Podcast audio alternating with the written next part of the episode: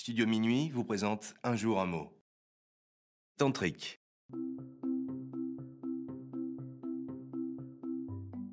Aujourd'hui, notre mot du jour est tantrique. Tantrique est un adjectif dérivé du mot tantrisme. Les mots tantrique et tantrisme viennent du mot tantra, qui signifie en sanskrit règle, méthode, traité. On peut définir tantrique ainsi, qui est relatif au tantrisme.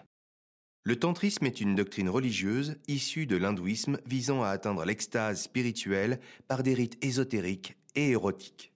Par exemple, j'ai suivi un cours de yoga tantrique pour éveiller ma conscience et l'unir à mon énergie. Les massages tantriques font fureur en ce moment car ils permettent de lâcher prise par une meilleure connaissance de son corps.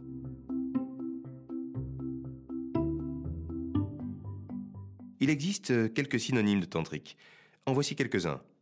Hédoniste, sensuel, stimulant, charnel, ou encore épicurien.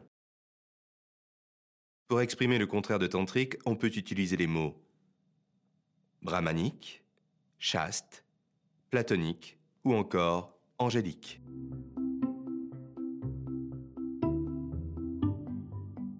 Dans la culture pop, en 2012, Alanis Morissette chante Tantra sur l'album Avoc and Bright Lights.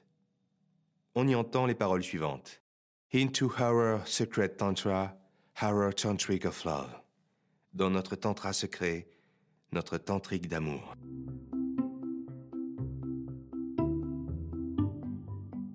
Comment dire le mot tantrique à l'étranger?